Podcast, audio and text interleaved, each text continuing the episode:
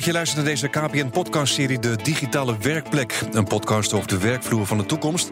Een plaats waar technologie en menselijke kennis optimaal worden ingezet. En mijn naam is Edwin Mooibroek. Nu we online overal bij kunnen, dan zijn de grenzen tussen zakelijk en privé een stuk minder duidelijk dan vroeger. En ik ga het allemaal bespreken met mijn gast, en dat is Marco van Gelder. Hij is thematrekker het nieuwe leven en werken bij eh, KPN. Welkom. Dankjewel. Zo'n opvallende functie, thematrekker, wat is dat? Nou, het thema trekken, het zegt al de naam, maar je moet ergens aan trekken. Nee, het nieuwe leven en werken is een van de maatschappelijke thema's van KPN. Dus valt onder de verantwoordelijkheid van de Raad van Bestuur. En ik zelf werk bij, uh, bij HR, ik ben direct gekoppeld aan de CHRO. Ja. En dat thema dat, uh, ja, dat gaat over werk en hoe werk verandert. Nou, je begrijpt dat technologie een hele grote impact heeft op werk. Dus wij als leverancier van technologie hebben op die manier een impact op de samenleving. En anderzijds komt die technologie, technologie ook in ons bedrijf. En vanuit het thema proberen we dat te begrijpen en daar de juiste dingen mee te doen. Ja, want het nieuwe werk is eigenlijk uit volgens jullie. En het nieuwe thema zou moeten zijn het nieuwe leven en werk. Waarom dat thema? Nou, dat is niet helemaal waar. Weet je, het nieuwe werken bestaat nog steeds. Dus ook nog voor heel veel bedrijven nog heel actueel. Maar het thema is op een gegeven moment uh, uh, veranderd qua begrip naar het nieuwe leven en werken. Maar dat kwam door onze stakeholders. We hebben ieder jaar een dialoog met stakeholders. En de stakeholders zeiden tegen ons: van ja, weet je, als je het alleen hebt over het nieuwe werken, dan is het onderwerp te klein. Mm -hmm. Technologie heeft een veel bredere impact. Niet alleen op werk, maar ook op werken en leven en de combinatie tussen die twee. De balans tussen werk en privé. En dus ook de balans tussen werk en privé, absoluut. Ja. En het nieuwe leven en werken, hoe zou dat eruit kunnen zien? Nu of in de toekomst? Nou, laten we eerst even over nu hebben. Um, nou, weet je, als je het hebt over, uh, over werken, laten we daar gewoon eens mee beginnen. Weet je, je ziet gewoon dat we op dit moment in een heel bijzonder tijdsgevricht leven. Uh, even terug in de tijd. Uh, je ging naar kantoor, dat deed je je ding en je ging weer naar huis. Lekker overzichtelijk. Lekker overzichtelijk. Uh, maar je ziet als door technologie dat nu die grens veel meer diffuus kan worden. Dat mm -hmm. betekent dat je gewoon een plaats- en tijd onafhankelijkheid kunt creëren. Omdat je overal altijd bereikbaar bent en altijd bij je informatie kunt. Ja, en dat betekent dus voor organisaties dat ze gewoon veel flexibeler om kunnen gaan met ruimte en tijd. En voor medewerkers betekent dat gewoon veel meer balans in je werk en privé-tijd. Ja. En wat zijn de andere voordelen van deze nieuwe manier van werken?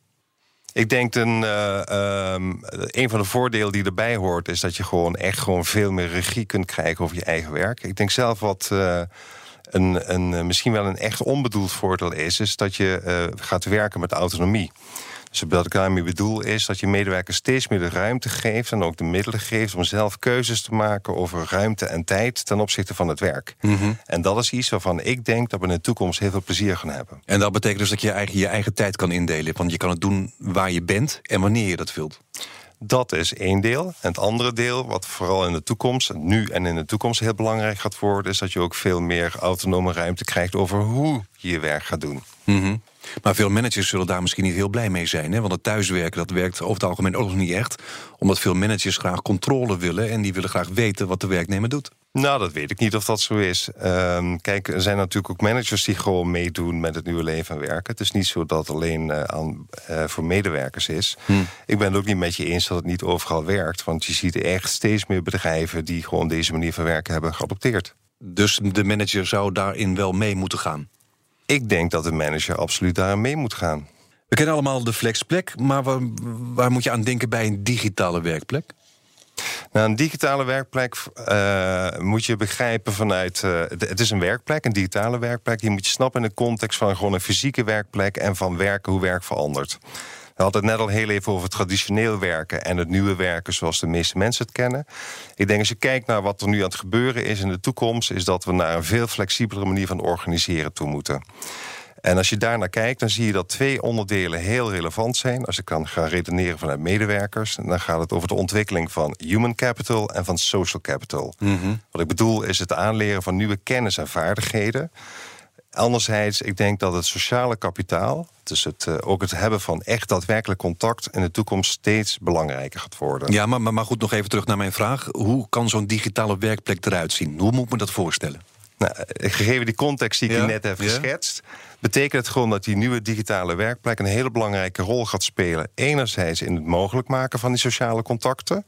Uh, dus moet je, stel je voor dat je gewoon heel concreet uh, online kunt samenwerken. Niet alleen uh, als je niet fysiek bij elkaar bent, maar ook als je wel bij elkaar bent. Dus Mhm. dat je samen in documenten kunt werken. Je makkelijker elkaar kunt opzoeken met behulp van bijvoorbeeld video.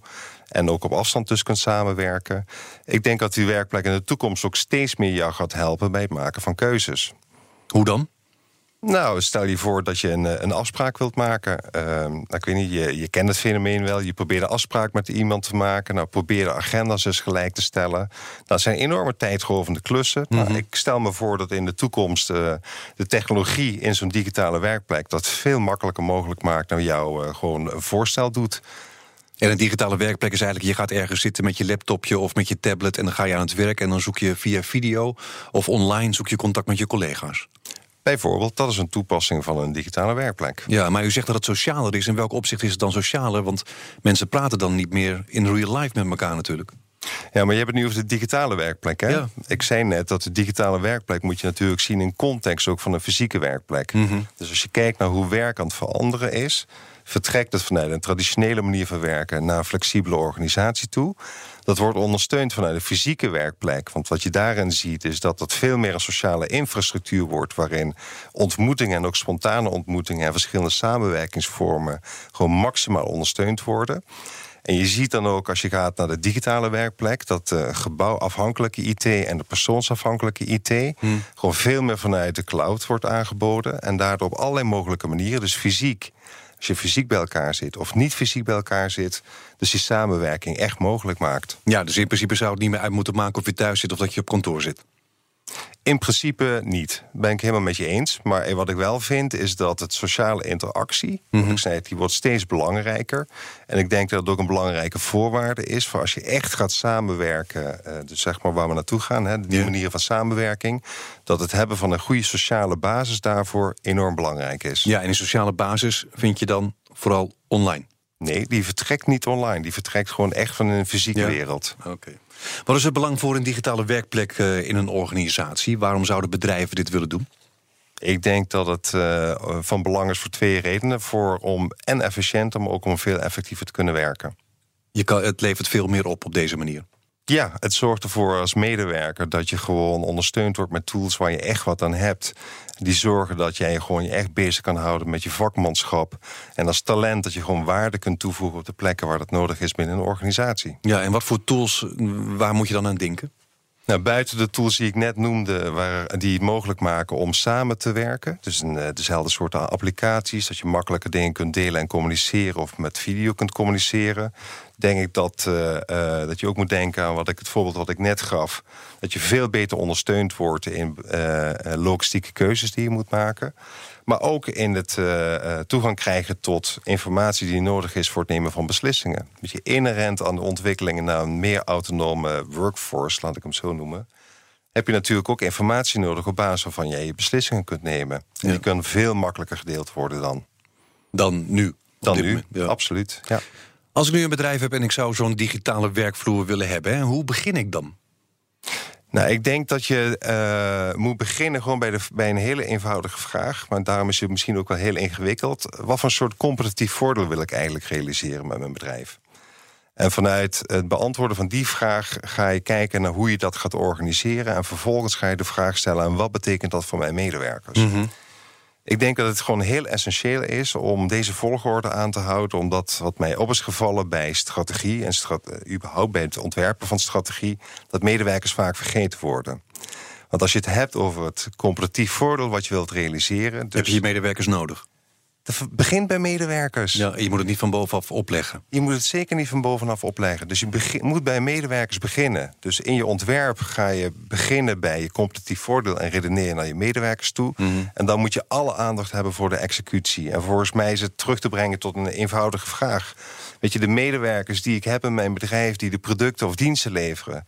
Weet je, hebben die de kennis, de vaardigheden, maar ook de mogelijkheden om de strategie bij te stellen waar nodig? En als het antwoord is ja, weet je, dan ben je goed bezig. En op het moment dat daar nog vraagtekens bij komen, dan weet je dat er werk te doen is. Ja. En dit is gewoon voorwaardelijk überhaupt om zo'n strategie ook voor een digitale werkplek gewoon goed aan de praat te krijgen in je organisatie. ja, dus door de medewerkers erbij te betrekken. En hoe zou je ze nog meer mee kunnen krijgen? Ehm, het begint met uh, communicatie. Weet je, ik, ik, noemde net, of ik benadrukte eigenlijk net al de sociale interactie. Wat ik heel belangrijk vind. Um, ja, weet je, er zeggen wel eens mensen van ja, sociale interactie leuk. We hebben toch allemaal social media platformen. Ja, maar je hebt toch ook op kantoor gewoon collega's. Dat is toch ook al een sociale interactie natuurlijk ook. Dat is waar. Maar even weer terug in de tijd. Hè. Je moet even niet vergeten dat voorheen de sociale interactie best wel beperkt was. Hè het werk was best wel transactioneel georganiseerd, weet je. En dan had je wel collega's, maar daar had je relatief weinig meer van doen. Mhm. En wat je ziet aan werk en hoe werk aan het veranderen is in de tijd, zie je dat, die, dat er veel meer samenwerkingsverbanden nodig zijn om gewoon snelheid te krijgen in de organisatie, maar ook om wendbaarder te worden. Dus je krijgt gewoon een veel bredere sociale interactie. Dus eigenlijk zegt u, door het digitaal te maken, creëer je ook een socialere organisatie? Nee, vanuit een digitale wereld ondersteun je dit. Ja, ja. Maar goed, je wilt het dan als bedrijf eh, gaan doen. Je moet je medewerkers moet je dan meekrijgen. Die moet je dus uh, inderdaad, communicatie is dan belangrijk. Maar u zei het al, uh, in het verleden waren mensen gewend om naar kantoor te gaan. 9 tot 5, 5 uur je trekt de deur dicht. En je gaat naar huis en is klaar. Niet iedereen zal het fijn vinden om altijd nog s'avonds nog even in zijn laptopje te kijken of bereikbaar te zijn. Dat denk ik ook niet, maar dat hoeft ook niet. Weet je, ik denk niet dat het, dat het zo nodig verplicht moet zijn dat jij gewoon dag en nacht beschikbaar bent en dag en nacht aan het werk bent. Weet je, het, blijft gewoon heel belangrijk dat je zorgt voor een balans. Ja. Of je nou digitale middelen gebruikt wel of niet. Ja, maar niet iedereen zal blij zijn met verandering. Nee, dat uh, denk ik niet. Maar ja, weet je, laten we heel eerlijk zijn. Verandering is natuurlijk wel de normaalste zaak van de wereld. Ja. Wat zou in de toekomst eh, de rol van artificial intelligence kunnen zijn binnen de digitalisering van de werkplek? Ik denk dat eh, AI echt een rol kan spelen bij het, uh, bij het verzorgen van die taken die eigenlijk heel repetitief zijn. Dus even heel concreet, uh, als je het hebt over managementbesluiten. Heel veel managementbesluiten zouden voor een heel groot gedeelte, denk ik, door AI-achtige systemen aan medewerkers aangeboden kunnen worden. Daar zie ik echt wel een rol voor AI. Aan de andere kant ben ik er ook heel nuchter over. Ehm, weet je, hoe mooi AI ook is. Weet je, je kan er echt gave dingen mee doen. Mhm. Maar ik vind het gewoon heel belangrijk dat je bij al dit soort toepassingen gewoon echt blijft redeneren vanuit de medewerker. Weet je, wat uh, uh, voor hetgene wat je maakt, weet je, wat levert de medewerker nu echt op? Heeft hij er echt wat aan? Ja of nee? Want artificial intelligence is nog een beetje toekomstmuziek eigenlijk. Zover zijn we nog niet. Nee, dat denk ik niet. Uh, kijk, het is in principe al heel oud, hè, AI. Het is mm -hmm. oud als Methuselem. Uh, je ziet wel dat nu de technologie steeds meer dingen mogelijk maakt. Maar ik, uh, ik vind wel, weet je, technologie is heel mooi, maar ik vind het belangrijk om kritisch te reflecteren en stil te staan bij de vraag: en wat levert het op? Ja, heb je het nodig of heb je het niet nodig? Precies. Nou, en anders krijg je bedrijven en medewerkers niet mee. Nou, wat zijn op dit moment eigenlijk de trends binnen die, die, die digitale werkplek? Ik denk dat, er, uh, uh, weet je, dat we echt wel op een moment staan dat er een doorbraak geforceerd kan worden in een heel nieuw soort van toepassingen. Um, waarbij je moet denken aan het mogelijk maken van het ontsluiten van heel veel verschillende soorten van databases op een digitale werkplek. Uh, ja, weet je, als je daar een beetje over, uh, over droomt, dan kan je allerlei dingen voorstellen. iedereen heeft een adresboekje. Nou, niemand houdt hem echt bij. Behalve als je iemand niet meer reageert op een telefoonnummer of je krijgt een keer een nieuw nummer. Ja. Ja, weet je, kan je voorstellen dat je op een gegeven moment gewoon een dienst krijgt waarbij gewoon continu je telefoonboekje geüpdate wordt vanuit de centrale database. Mm Dat soort achtige toepassingen, weet je, die zie je echt wel in de ontwikkeling. Ik kan me ook voorstellen dat uh, uh, het steeds wisselen van baan ervoor zorgt dat je gewoon je cv op een andere manier geüpdate moet worden. Nou, je kan je voorstellen dat je in de toekomst een soort van persoonlijke blockchain krijgt waarin jouw kennis en vaardigheden zeg maar, netjes worden bijgehouden. Waardoor je veel makkelijker gewoon op het juiste moment op je juiste plek kan zijn om waarde toe te voegen met jouw talenten. Ja. En als u nou heel ver in de toekomst kijkt, waar droomt u zelf van als tool zeg maar, voor het nieuwe werken? Nou, weet je, ik zou het uh, heel tof vinden als wij een, uh, een manier zouden kunnen vinden om. Uh, als je puur vanuit technologie redeneert, zou ik het gaaf vinden als we een tool zouden kunnen vinden die meteen ook aan, als je denkt even aan zo'n blockchain voorbeeld, waarbij je ook meteen een mechanisme hebt waarin je gewoon de beloning zou kunnen rechtvaardigen. Dat lijkt me vanuit technologisch perspectief heel mooi. Dus, maar, dus dat blockchain uh, jouw salaris bepaalt? Uh, niet de blockchain, maar de, de, dat je op een of andere manier ook kunt uitleggen van hoeveel waarde je ergens aan toe hebt. Ja, oké. Okay. Dat het helemaal eerlijk is. Ja, dat lijkt me echt wel een hele, lijkt me echt een hele spannende. Ja. Um, maar wat ik, uh, wat ik echt voor zou willen pleiten is voor iets wat helemaal niks met technologie te maken heeft. Maar ik zou echt voor willen pleiten dat uh, organisaties steeds meer sociale kapitaal echt op uh, de agenda zouden zetten. Hoe dan? Door uh, het in ieder geval te onderkennen dat het hebben van relaties in een organisatie gewoon extreem van belang is. Wil je gewoon de creatieve capaciteiten aan kunnen wenden die je nodig hebt om in de toekomst nog wendbaarder te kunnen zijn en nog sneller te kunnen schakelen. Het moet sociaal goed zitten bij een bedrijf, want dan krijg je de veranderingen sneller voor elkaar. Absoluut. Hoe is het eigenlijk bij jullie eigen organisatie uh, geregeld? Want jullie hebben eigenlijk alles eerst getest binnen KPN zelf. Hè? Ja, wat ik wel, dat vind ik echt wel tof van een bedrijf zoals KPN... is dat wij heel veel, uh, ja, we noemen het als living labs hebben... waarbij we gewoon zelf gewoon experimenten doen. Wat voor experimenten doen jullie dan binnen het bedrijf?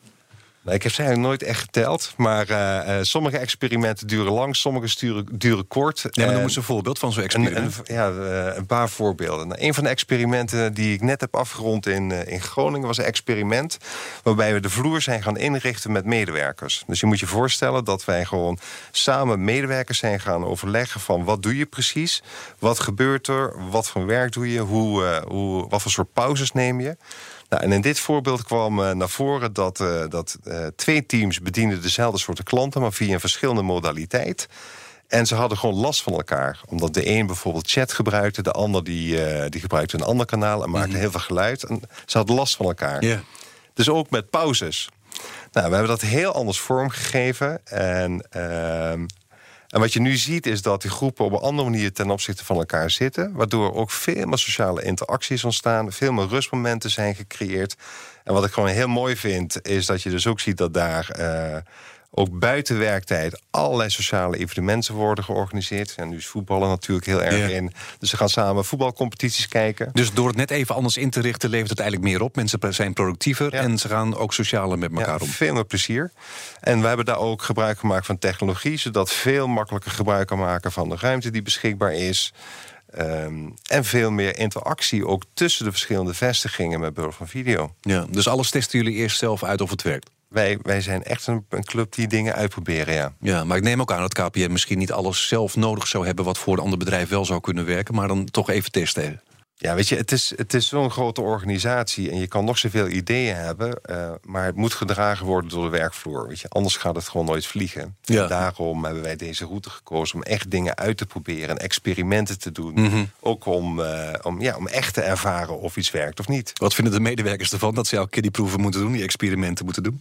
Ja, dat verschilt. Soms, dan, uh, soms vinden ze het echt komt leuk. Komt hij weer? Ja, dan komt hij weer. Ja. Nou, we hebben ook wel eens wel hele hilarische experimenten gedaan. We hebben een keer een experimenten gedaan... waarbij drie verschillende groepen met elkaar in gesprek gingen... waarbij twee waren aangesloten met video en één enkel alleen via geluid.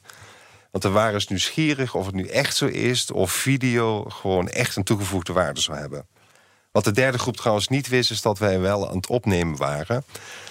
En uh, nou goed, dat gesprek begon zo. En nou, echt binnen één minuut, de groep die alleen met geluid was aangesloten... Nou, eentje pakte zijn, uh, zijn, zijn uh, telefoon. Nou, voordat je het wist, had de hele groep met de telefoon. Het was nog iemand die pakte zijn laptop erbij. En je zag gewoon de kwaliteit van het gesprek van die groep... gewoon helemaal naar beneden gaan. ja, ja, ja. Nou, dat hebben we teruggegeven. En dat was echt enorm hilarisch om samen dat beeldmateriaal te bekijken. Maar dat was gewoon een heel mooi experiment, ook voor onszelf... om te ontdekken van hoe dat nu precies werkt... en wat daar de effecten van zijn. Ja, wat levert dat KPN nu op, dat er zoveel digitale werkplekken zijn? Zo, ja, wat het ons oplevert... Um, in ieder geval dat medewerkers gewoon echt veel meer flexibiliteit hebben over tijd en plaats. En dat je gewoon in die, in die zin ook zeg maar, de autonome ruimte die er is... gewoon veel meer geladen kan worden. En dat je ook ziet dat het niet meer uitmaakt van waar je bent. Dat je technologie is gestandardiseerd en je kan gewoon heel makkelijk switchen. Dus je ziet echt die loskoppeling van een device naar de onderliggende technologie. Ja. ja, veel meer flexibiliteit. En die flexibiliteit die gaat in de toekomst alleen nog maar door? Ik denk dat die alleen maar doorgaat. En ik denk vooral ook dat verschillende draadbronnen uh, het alleen maar rijker maken. En hoe dan? Uh, hoe, hoe ziet u dat voor zich? Nou, bijvoorbeeld in, in Rotterdam is nu een, een nieuwe hub opgeleverd... waar een sensortechnologie is ingebouwd. Dus ik kan nu heel eenvoudig via mijn digitale werkplek... contact zoeken met het gebouw. En precies zien waar collega's zijn, die dat hebben aangegeven natuurlijk... Mm -hmm waar de ruimtes beschikbaar zijn. Ik kan zo van alles boeken, regelen, uh, stilteplekken zoeken. Ik krijg ook gevoel voor, uh, met behulp van een heatmap... hoe druk een bepaalde vloer is. Dus en dan kan je kiezen. En dan kan je gewoon kiezen. Of je collega's wil opzoeken die je nodig hebt... waar je Precies. kunt gaan zitten, welke vergaderruimte je nodig hebt. Ja. En zo gaat het alleen maar door in de toekomst. Ja. Dank u wel. We zijn alweer aan het einde gekomen van deze eerste podcast in de KPN-podcastreeks De Digitale Werkplek. Bedankt Marco van Gelder, thematrekker Het Nieuwe Leven en Werken bij KPN. En jij ook bedankt voor het luisteren van deze aflevering. Deze en alle andere afleveringen staan al voor je klaar op de BNR-app en op de site van KPN.